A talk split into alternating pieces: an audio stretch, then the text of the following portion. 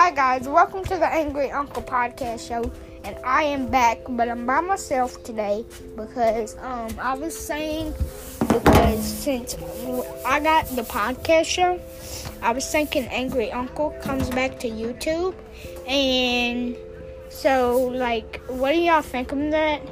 And do y'all think I should bring it back to YouTube?